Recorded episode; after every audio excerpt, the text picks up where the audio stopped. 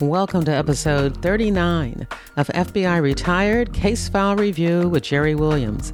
I'm a retired agent writing crime fiction inspired by actual FBI cases.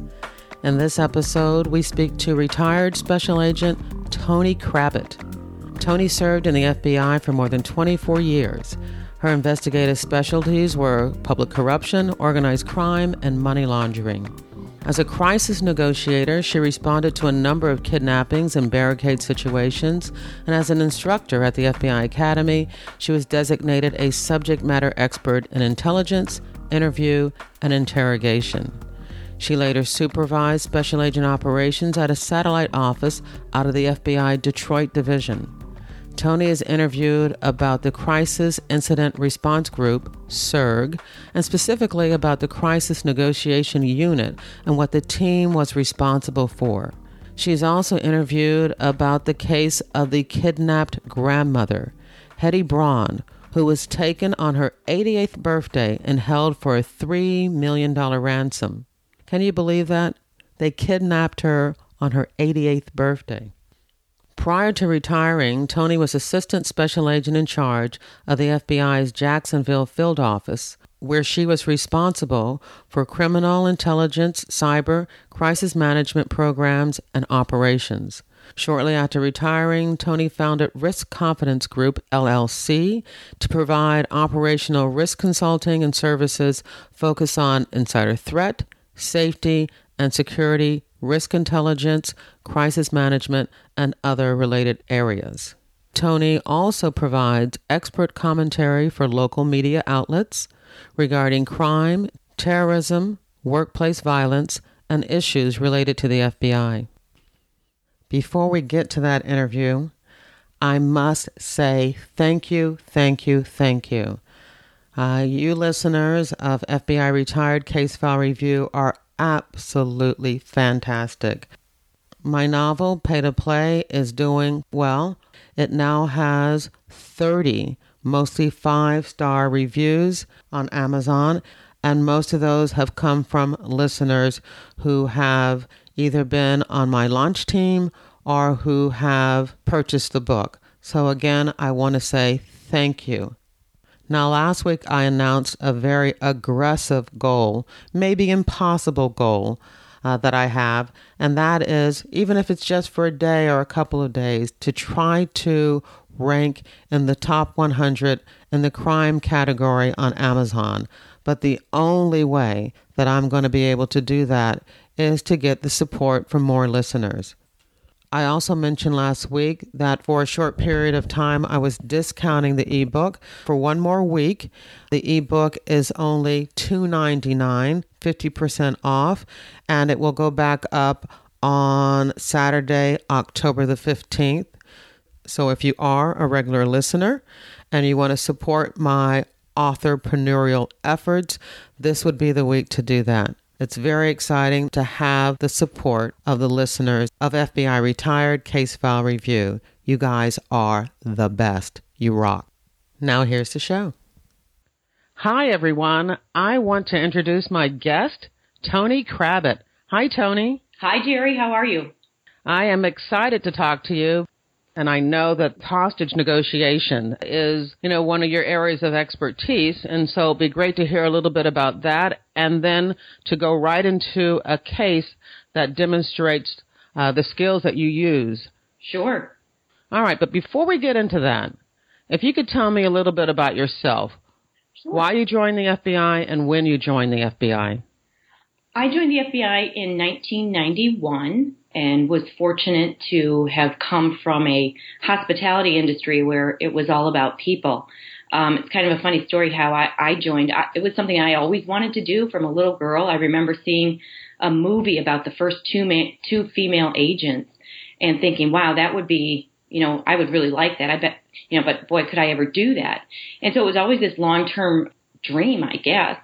And I was looking to leave the hospitality industry and I, I actually talked to a friend of my husband's and he said, you know, he was with another federal agency and he said, you know, there's a, the FBI is a lot bigger. I know they're recruiting women right now. Um, that might be a better fit for you. There's a lot more opportunity because, because they're so large. and I applied, and it kicked off a two-year process. As you know, the process is very can be very lengthy. And I was appointed, and I attended New Agents class January 27th, 1991. Great. And what where were you assigned the different places if you can just go through those real quickly sure my first office was in Merrillville ra which is out of indianapolis so our it was the old gary ra gary indiana from there, I went to Washington D.C. in the Critical Incident Response Group, which we'll talk about. That's where they house the one of the units. There's the Crisis Negotiation Unit. I was in Training Division. I went over to the Training Division and I taught interview and interrogation, and also some intelligence and communication concepts. And then I went to Detroit, and I was a supervisor in the North RA, the uh, Oakland County RA out of Detroit um, and then was promoted down to Jacksonville as the assistant special agent in charge for. So I had criminal, um, intelligence, and human for a while as well. Well, it sounds like the time that you spent in the crisis negotiation unit is a really good place for us to, to dig into some of the things that you did. So tell us a little bit more about that unit. Sure. CIRG is the acronym for the Critical Incident Response Group, and it's it is a really a it, it, that's exactly what it is is a response group and it houses the crisis management unit that's where hrt sits the rapid deployment unit the um, vicap which is the violent incident child abduction unit the behavioral analysis versus behavioral science. The behavioral analysis unit was there, and the crisis negotiation unit. And that the crisis negotiation unit really is the, is the arm of the U.S. government that does the negotiating. So if there are Americans kidnapped abroad, that is, you know, and you think you are all alone, nothing is being done. That is the U.S. government's arm, negotiating arm. And so there are people scurrying and strategizing and working really hard to negotiate um, the freedom of these Americans that are kidnapped abroad. That unit, as part of that unit, I was also involved in um, managing a section of the United States for all of the field negotiators that are placed in the FBI field offices. And that's how I came to be a part of the case we're going to talk about today. Well, it all sounds pretty fascinating. I wasn't aware that the negotiations for you know, people kidnapped overseas is the responsibility of the FBI. I'm sure that there, you know, we we collaborated with a lot of other agencies. Certainly, Department of State has a role, um, and and worked closely with the local federal agencies in the in the various countries. Um, if, you know, whoever we had to, you know, the the diplomatic arms in these other countries uh, as well to get our job done. But yes, South America, especially we're seeing it in Africa. The Philippines for a while was a, was a hot spot where you had um, Abu Sayyaf and you had the FARC in, in South America. You know, where kidnapping was and is in some areas still a business. Mm. All right, but we're going to talk about a case here in the U.S. Could you take us um, from the very start? Sure. This was February 4th of 2003, and Hedwig Braun, and, and everybody called her Hetty, um, she was 88 years old. She was celebrating her 88th birthday on February 4th. Her grandchildren had just left the house, and I I understand that she has about 54 grandchildren. Her husband went to bed, and she decided to just wind down the evening, you know, reading a book at the kitchen table. Now, this is February in um, an area close to Racine, Wisconsin. So, if you know anything about the Midwest, they are very, very cold winters.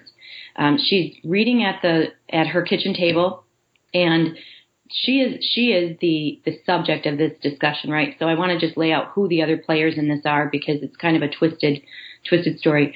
Her grandson, Robert Mann, he was about 30 years old at the time. He was very close to his grandmother.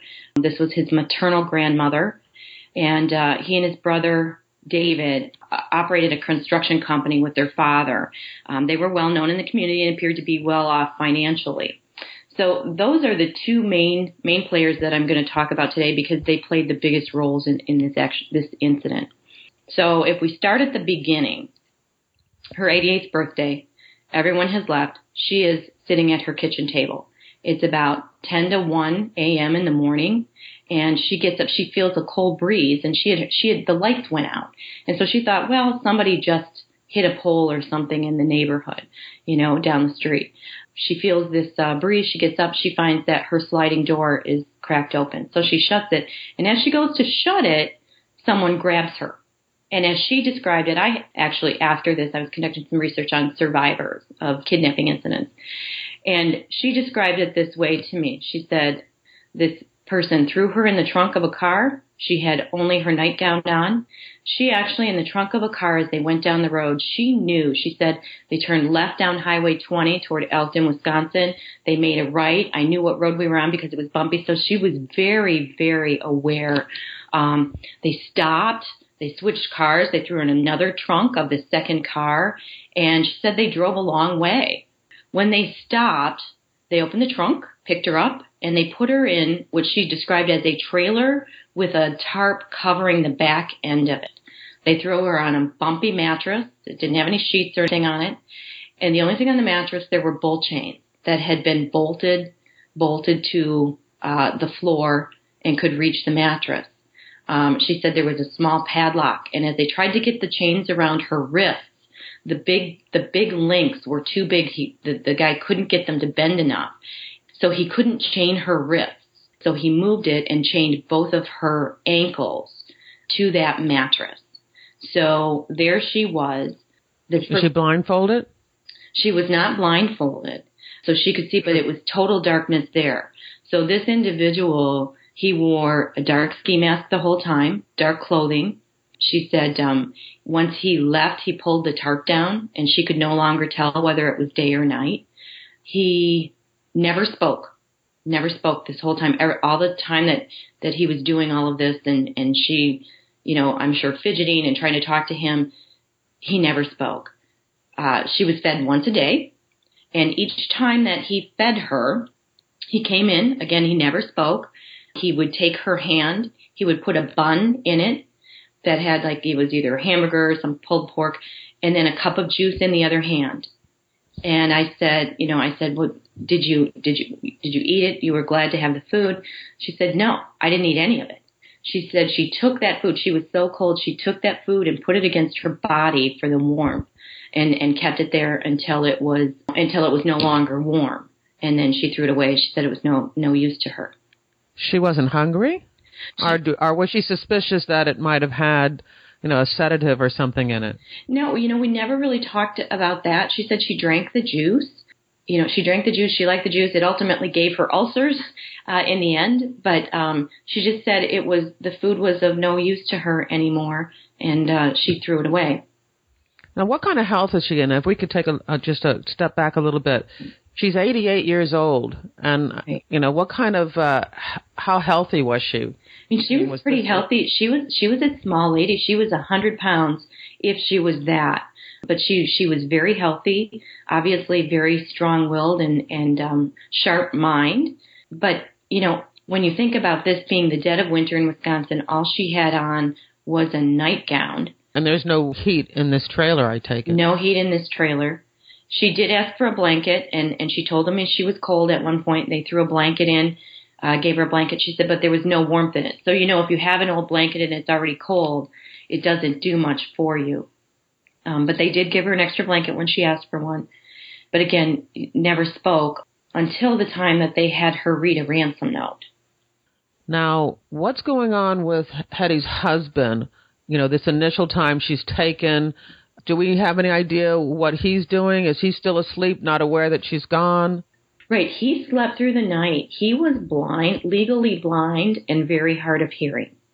So he, he got up the next morning and uh, I don't have all the details on him because he never got any of the phone calls. He never got any of the ransom notes. It was the children, the grandchildren, David mainly, that received the notes and the calls or the, and the emails. So he then was the person who notified the rest of the family. So her husband really did not play a role other than, you know, obviously he was elderly as well and just trying to keep him aware and, and worry free. Now you were saying that the captor never spoke. Was she asking him to, you know, see her family or talk to her family? Was she asking him for, you know, some type of contact or what was going on? Right. One of the things she wanted to make sure is that, you know, that her somehow her family knew. But the person never spoke until he came to her with a note and he what he did is he made the phone call to Robert Mann at the construction company and Robert said grandma never called very often. So when I got a message that grandma was on the phone and needed to talk to me, I took the call even though he was in a meeting. So he took the call and uh, as Hetty describes it, the the note was written in in large print and on a large piece of paper and he had her read it and he would just hold it up for her. And it said we want 3 million dollars or they were going to kill her. And she said she did tell David that she was being she had been kidnapped that she was being held and chained to a mattress and that they wanted 3 million dollars or they were going to kill her. Wow, that's just crazy. Is, does the family have three million dollars? You, you said that they appear to be well off. Did they have three million dollars? Yeah, whether they had three million dollars, you know, they they could come up with the money. Uh, the idea is in negotiations is to try to, you know, to try to obviously negotiate the money down. But first thing is to get proof of life and maintain proof of life throughout the negotiations, and to try to negotiate, you know, down that dollar amount to try to gather some intelligence about the person doing this. One of the things that, you know, when somebody asks for three million dollars, the first thing that goes through your mind at least for me, in working a lot of these, I've gotten in cases where a kidnapper has asked for fifty thousand dollars or you know a few thousand dollars, and really you, you look at that and you think, wow, that's that that maybe is, is kids or somebody who's just trying to pay one debt off. Three million dollars makes you think about professional. You know, this is well thought out. This is professional. Uh, this this may be very very serious. Well, now I know you, you know, debriefed her uh, after all of this. At this point in time, what did she tell you? Um, what was she thinking? What did she tell you she was thinking when she had to read the ransom note and when she was, you know, alone in that trailer? What were some of her thoughts? So, a couple things. One was she she said to me, she said, and this is a quote from her: "I wasn't afraid. The Lord was taking care of me. I prayed He would, and He did." And she said she just tried to keep her mind going. She felt like her prayers were with her, that someone was sitting there with her. She said religion was part of her life, but though she may not show it all, show it so much sometimes, uh, but she said she's always prayed for things, but what's right and tried to do what was right. But what was what was kind of funny when we talked about specifically the note, um, and she said, you know, he, they said, we want $3 million or they're going to kill me. They want $3 million or they're going to kill me. And she said, I was thinking to myself, they must be nuts. Who's going to pay anything for me? You know? And, uh, she said, I, she said she didn't have any fancy clothes. She, um, as her kids grew up, they were about the same size. And if she had somewhere fancy she needed to go, then she would just borrow some of theirs. So she was a very down to earth lady. The typical grandma. Yes, yes, your typical grandma. Now, was she thinking that this was going to end badly? Did she think she would be able to, you know, survive? She realized her own mortality. I think she realized the serious state she was in, just being chained, no bathroom, no clothing, a few cold blankets, being fed once a day. Uh, but when she, when I asked her, you know, how how do you think you survived this? Her re, her initial response was, "I never expected not to survive." So it was really her mindset for survival, which is so important in so many things. And she just did not think her life was over. And, and she didn't, she felt like she did not have any reason to think any differently. Nobody really could gain by her, her dying, you know, by killing her. So she just did not allow herself to think about that. She sounds like a very special lady. Sitting and interviewing her and uh, watching her she was just she was just really really a sweet sweet lady. Was she a homemaker? Uh, you know, uh, what was her background? She actually had worked in and around mental health and um, worked directly with psychiatrists. The people that she worked with were very interested in making sure the supporting staff understood mental illness and how to handle it. She had learned a lot about listening, and that's what she said. She had learned to listen and listen for feelings, which was really interesting to me because that is what negotiators train. That's how they train. We are trained to listen for what is underlying the an emotion label and demonstrate empathy. Those are the core skills. Wow. So she had those. She had those skills, and it sounds like she made use of them. Yes, it, it was that that strength of mind, the the awareness, how sharp her mind was, and and her her awareness, the level of detail that she was able to remember in this was nothing short of incredible. Wow. So that's what got her through this whole ordeal? Yeah, yes. Take us uh, take us further. So she's been made to read this note to her grandson. What happens next? Right.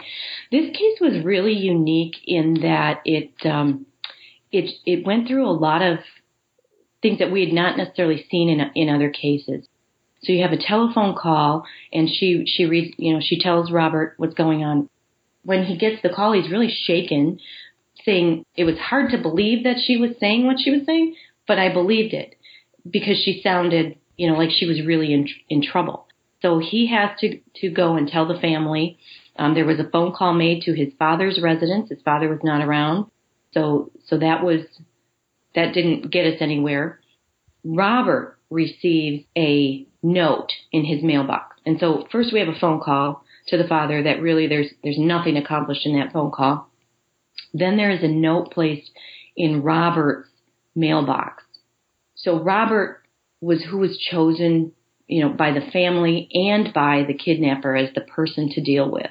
So then Robert gets this message in his mailbox about a day later. And the message tells Robert, put a cell phone number in the window of your business.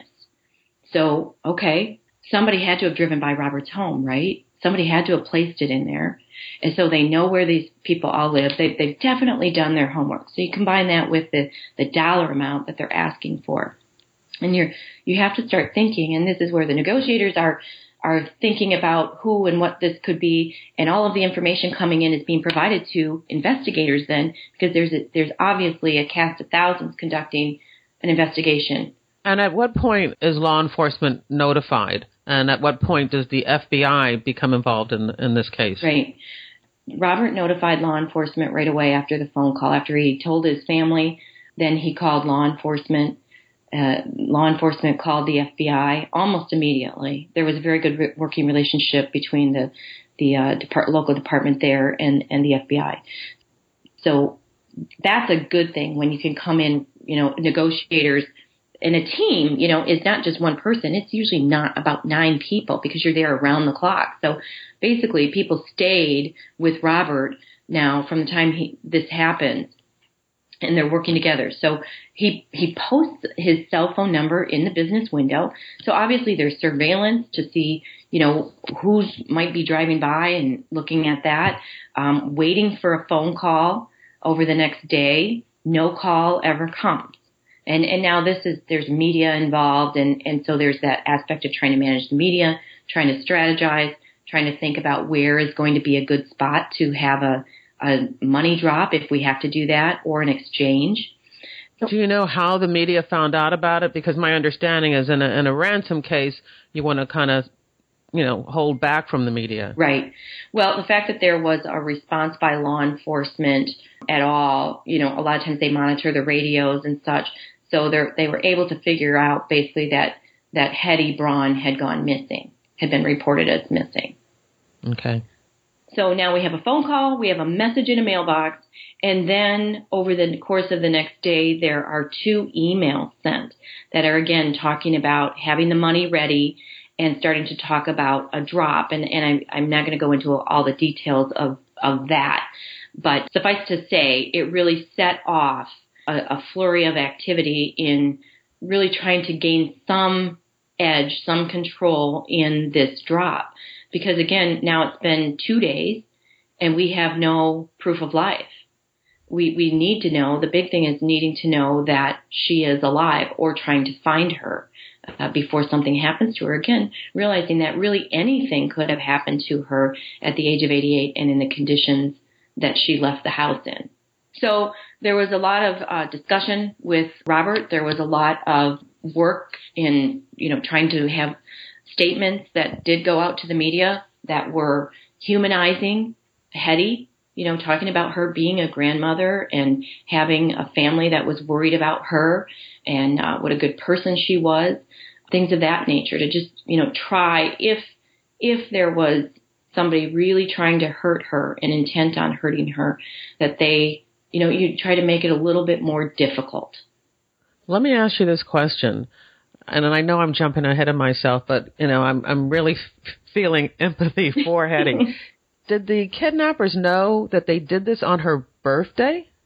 I don't know. You know, I don't know in the end that they did. I mean, it's there's no good time to be kidnapped, but being kidnapped on your birthday, that's really sad. Right. You know, obviously there had been a lot of people at her house during the in the days prior to celebrate her birthday and certainly that day. So it, there was a lot of planning that was evident, you know, because there was no one there. It was, you know, the, the power basically when she thought the lights went out that there was a car accident, this person had, had cut the line. So there was a lot of planning involved in this. So, you know, we were obviously in any of these cases taking it very, very seriously. Did you have a chance to talk to Robert? What was his take on the negotiators? Right. Robert, because he dealt with negotiators, that was, you know, also part of my research in, in, in survival and then the value of the negotiators in this. Always looking to see what we can do differently, what we can do better. Because we come in uh, when we come in and we, we really in a situation like this, and I've had a couple other instances that did not go as well. You know, the victim ended up being found dead. We move in with these families. And in one case, I was at, with a family, me and the other, the rest of the negotiation team would rotate, but we were there for 10 days. That can be very intrusive. It's a very emotional time for these families. Um, they're questioning everything that's going on. They're, they don't see a lot of the other investigation. So sometimes there's angst, sometimes there's frustration, sometimes there's anger, disagreement, sometimes they're trying to do their own investigation, use their own contacts uh, that they have to, to, to find information. And you certainly don't want uh, an independent investigation going on that could run into your own. So, so there's all those things that the negotiators play a role in managing and trying to control and navigate. So he had the negotiators staying with him and his thoughts were that, that he didn't think it was intrusive. He didn't feel like it was intrusive. He thought it was a great benefit to him, that it was the information and expertise, um, the verbiage that they would help craft of how to say things, what to say, when to say it, when to be quiet, sometimes most important, the strategy, which is really thinking all of the what ifs. What if this, then that? What if they call and ask for a public place? How are we going to you know, where would we prefer uh, to have a drop or an exchange? How do we ask for proof of life? How soon? How far do we think we can push this person? All of those things go into strategizing in a, in a situation like this. And then certainly the, the most uh, critical point would be that, that drop because the drop at, you know, at an exchange or a drop, you certainly don't want to have a drop and then not have an exchange. And there's always great, great risk in that.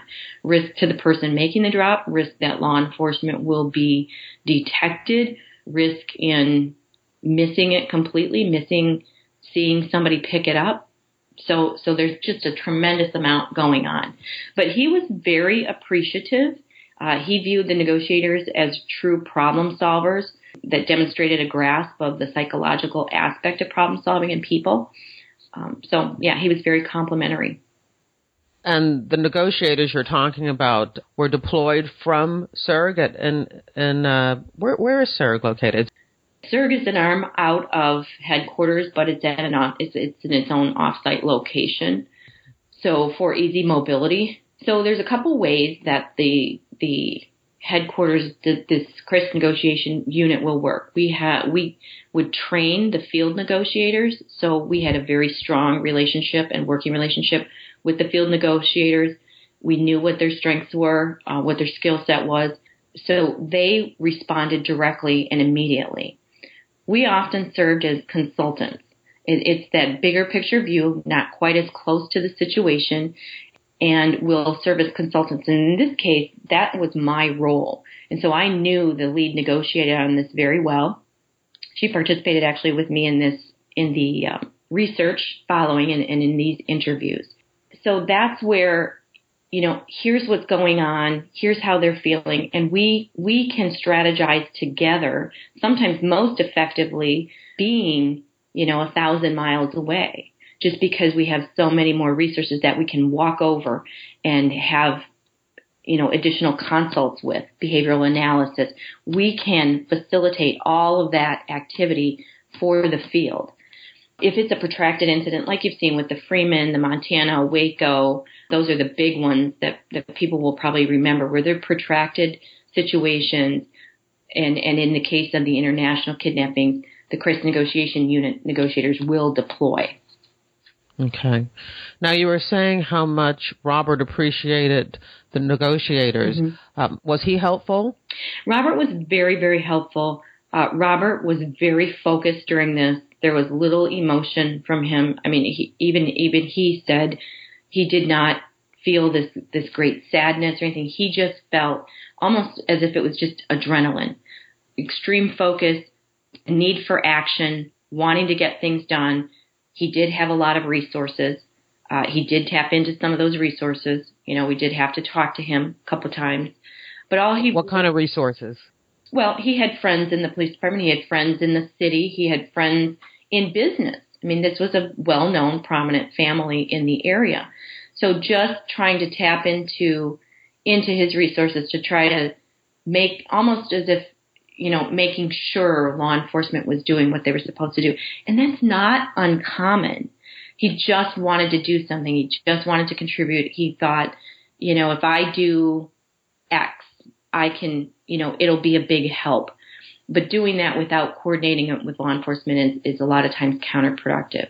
So it was just trying to manage that aspect and make sure that, you know, we, that the negotiators knew who he was talking to, and, and that's the reason too that that you kind of move in with these with these families so that you can have these discussions about well, who were you talking to, you know, and make sure that the investigators know that these other contacts have been made.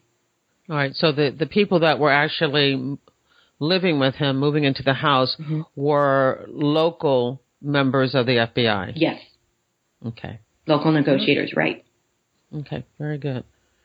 I'm sorry to keep interrupting the story, mm-hmm. but let me just ask you about that. So, in uh, could you talk a little bit about the local offices, the field offices, and negotiators that are working out of those offices? Are they trained, or do they come under uh, CIRG also?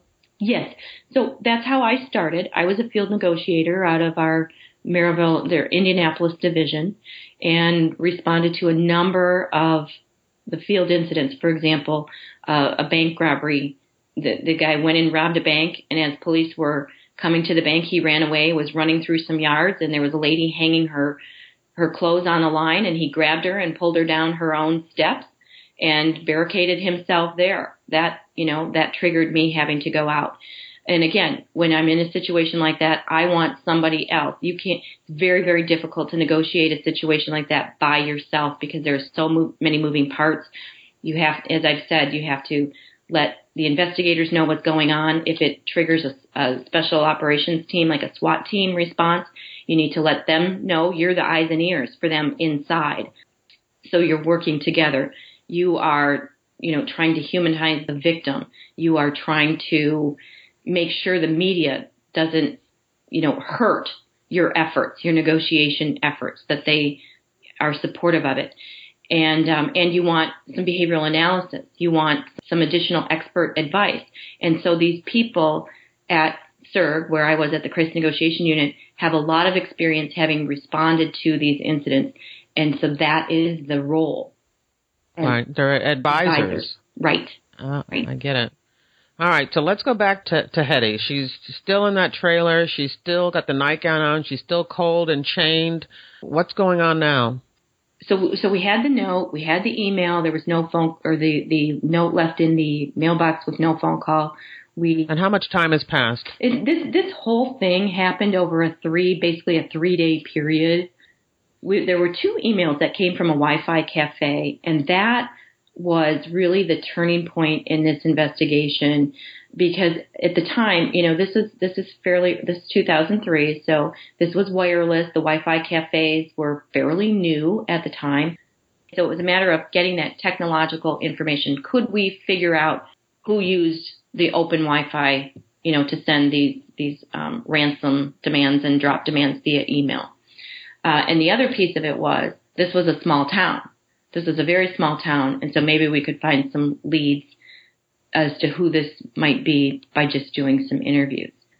In this particular case, the person in the Wi-Fi cafe, uh, as I recall, was able to identify the different people that were in there that day that put that gave leads to who this individual might be. The other thing that I didn't mention earlier is in the note that was left in the mailbox, there were indications that this was not an English, a native English speaker because it, mm. there was some incorrect English uh, words used as if this was a someone who whose native language was other than English. So in this particular case, um, there were there were leads to who it was, and the investigators, without going into a lot of detail there, um, were able to set up a surveillance at the at the Wi-Fi cafe and where the in the drop area. So and and just very meticulous investigation along with some of the technical records, they were able to to start to narrow it down to a particular area. Behavioral analysis played a role in this as well as in providing information that, you know, this person was probably very familiar with a very small area. It was someone that was right within the area. So the other side of this was really scouring, scouring the area for knowing it well, I guess is, is the best way to put it. So let's just move into, to, into the resolution here because I think we get a sense of Hetty, and, and don't you want her out, Jerry? I want her out. Yes, Hetty is cold and she's old, and I just want conditions. We have no proof of life that you know that she's going to be okay. So we just you know essentially it's we this drop has got to happen. We've got to do something. You know, we've got to make the drop because how long can she survive? Has she survived this long? It was frankly that. I mean, very tenuous situation. So, so the only time that they've ever spoken to her was that first time when she read the note. Yes. Wow. Yeah. Yeah. So we're pre- preparing to pay the ransom. Um, you know, doing all that that that entails. You know, um, making sure that Robert is clear on his instructions. He was going to bring the money. He was going to make the drop. That surveillance units were in place. That we had, you know, contingency plans for if the kidnapper called and changed locations, which is not uncommon. We had where we would like it to go, floating the idea of putting it off a, a day, which can be risky, or putting it off a couple of hours. So all that is is in the mix. And in the end, the agents actually had the kidnapper, who turned out to be a pseudo relative. I'll say he was a um, he was a Dutch native, and uh, he had actually never spoken to Hetty, but he was the boyfriend or fiance of um, of another relative, a cousin of Robert's, I believe it was, but it was a young lady. He was his name was Renier Ravistgen. Ravistgen. Uh, he was from Amsterdam. He had attended a family party during that year, about six months earlier, and it was a pretty lavish party, and, and he believed to be what was a lavish lifestyle. Um, and so he decided to kidnap what he believed to be the weakest link.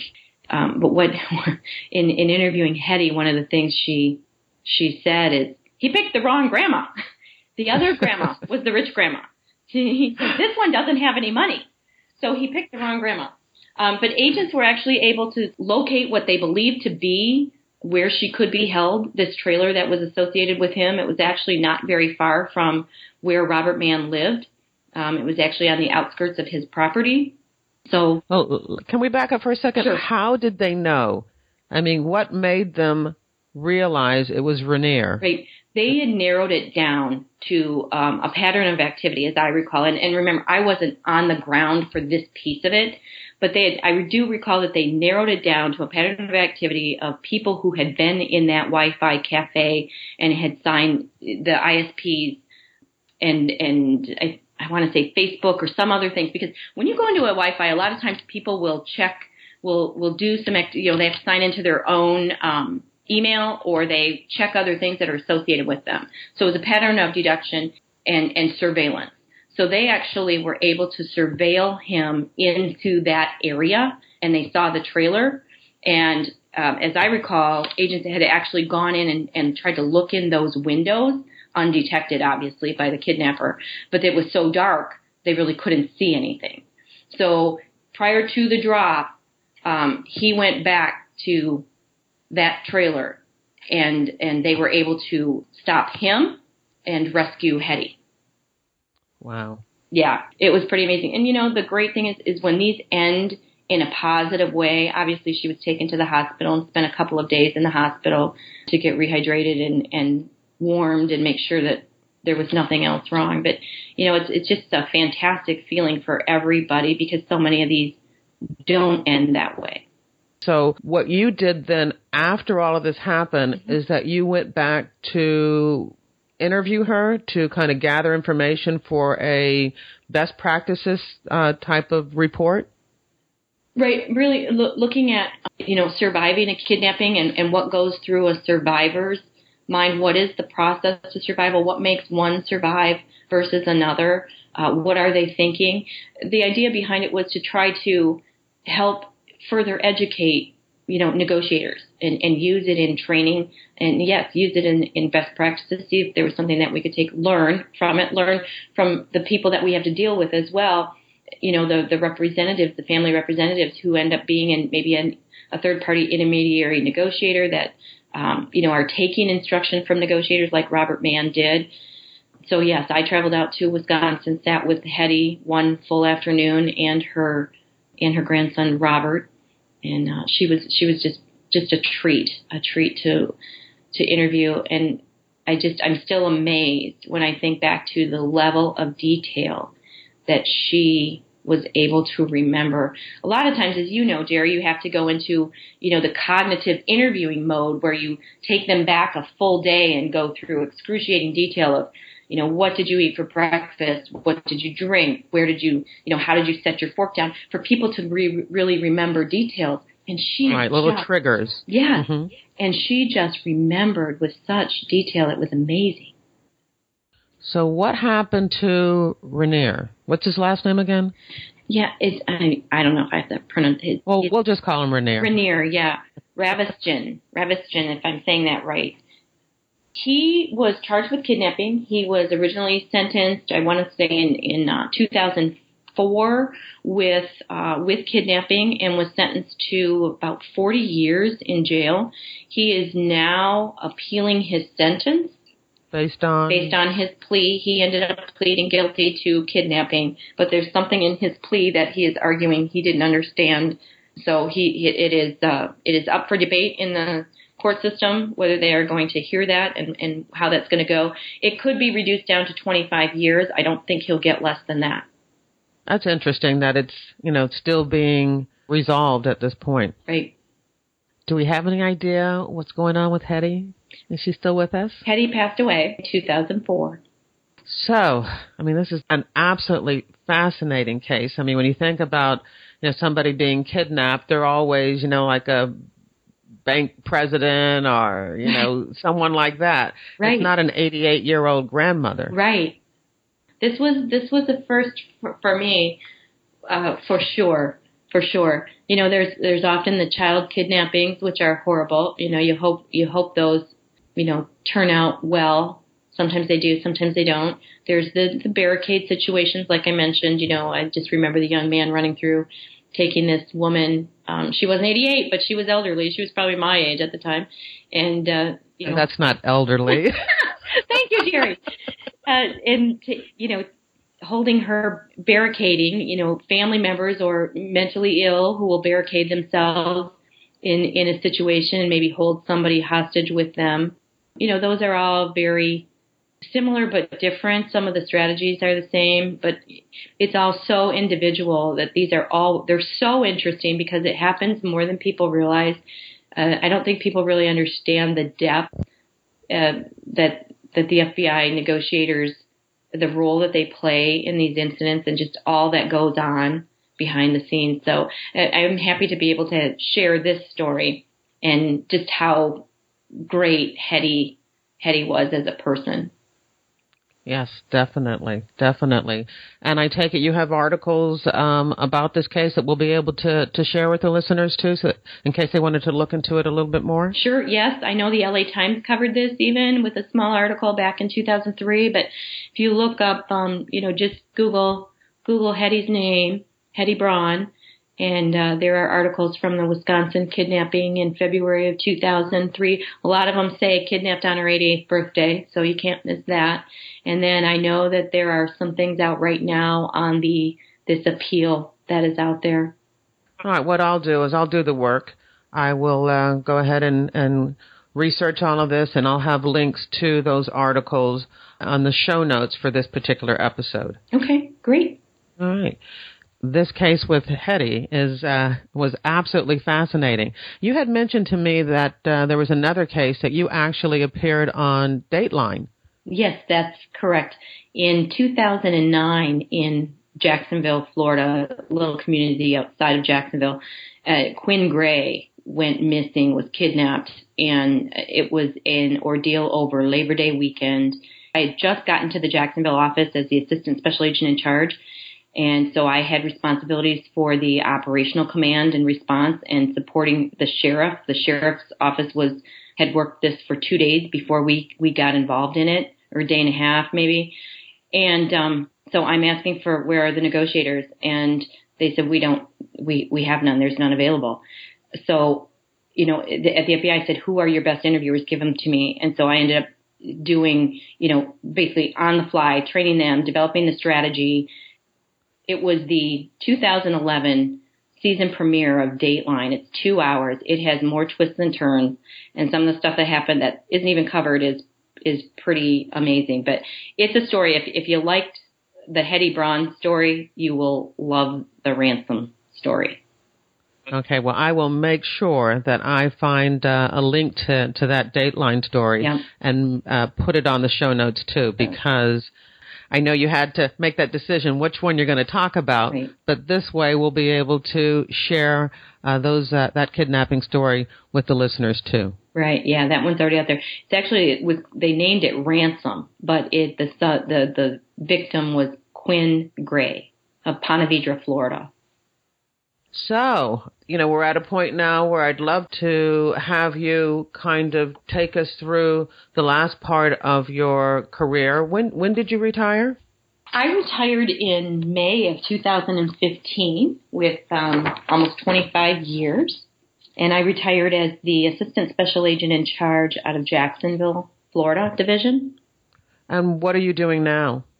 I started a consulting business it is Risk Confidence Group.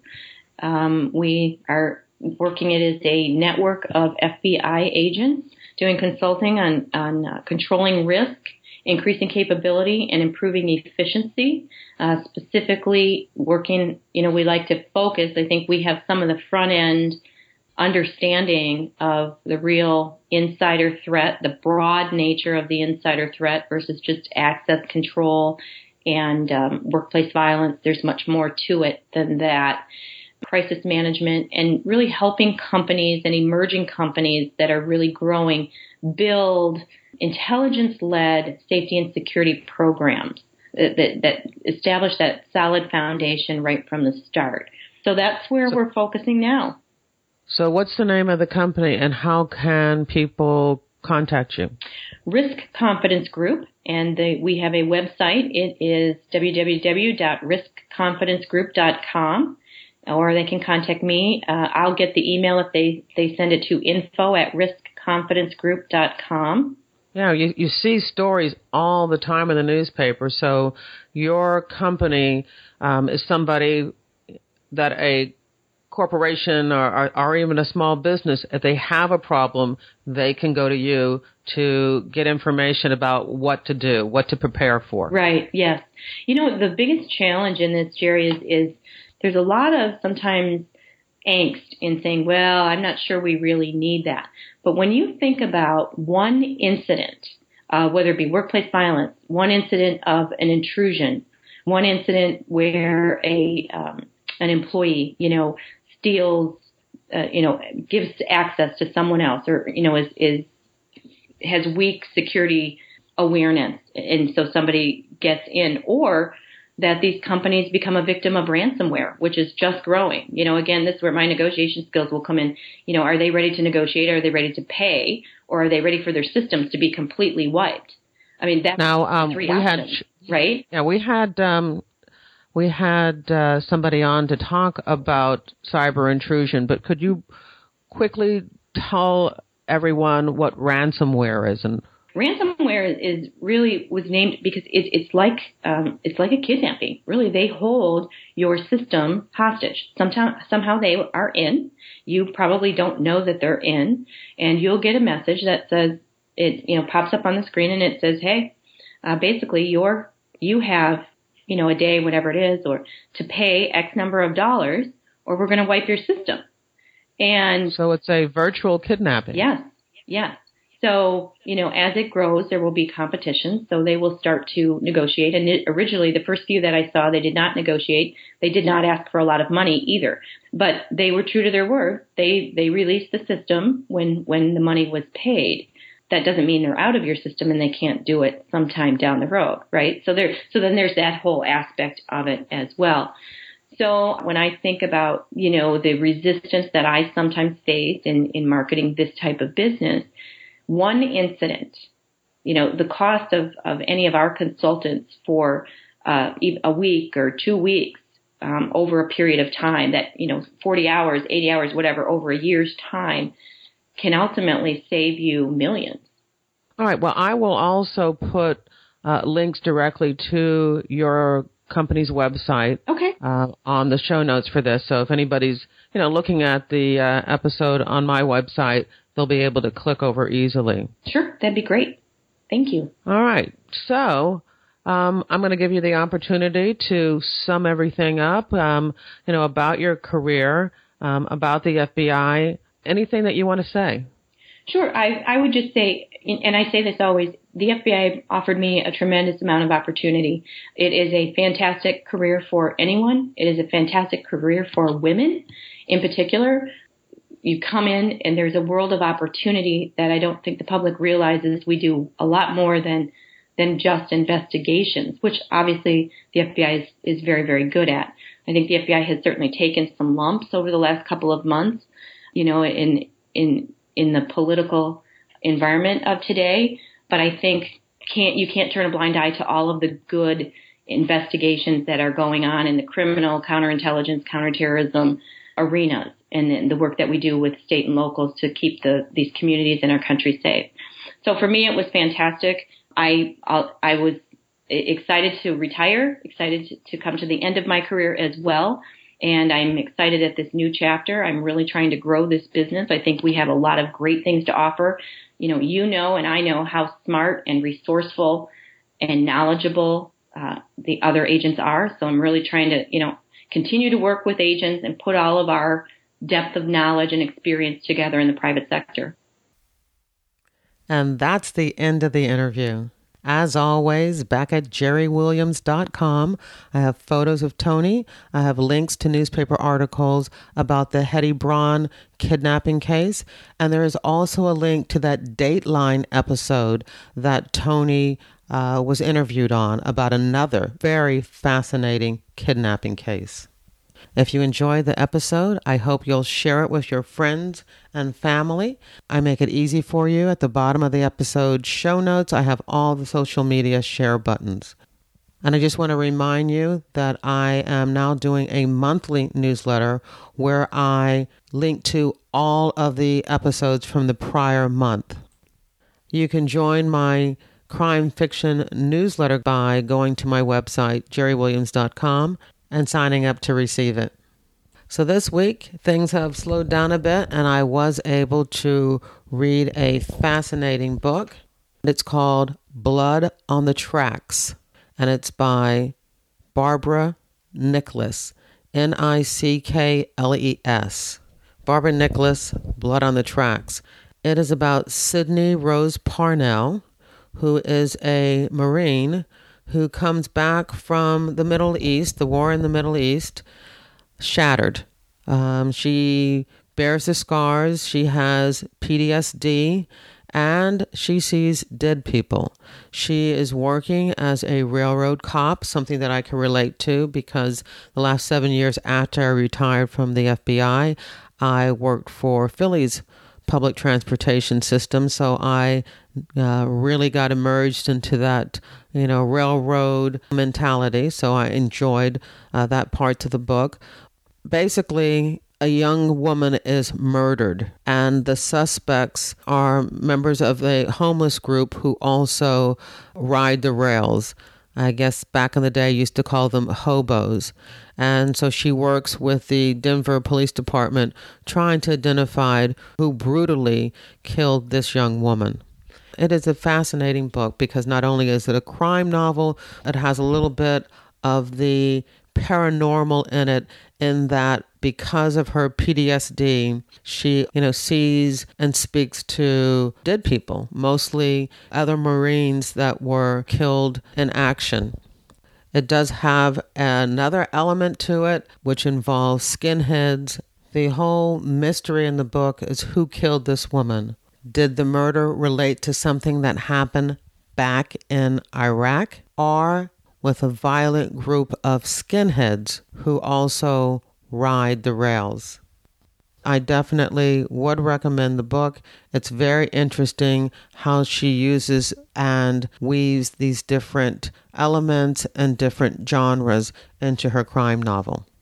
So, again, my crime fiction recommendation for this episode is Blood on the Tracks by Barbara Nicholas.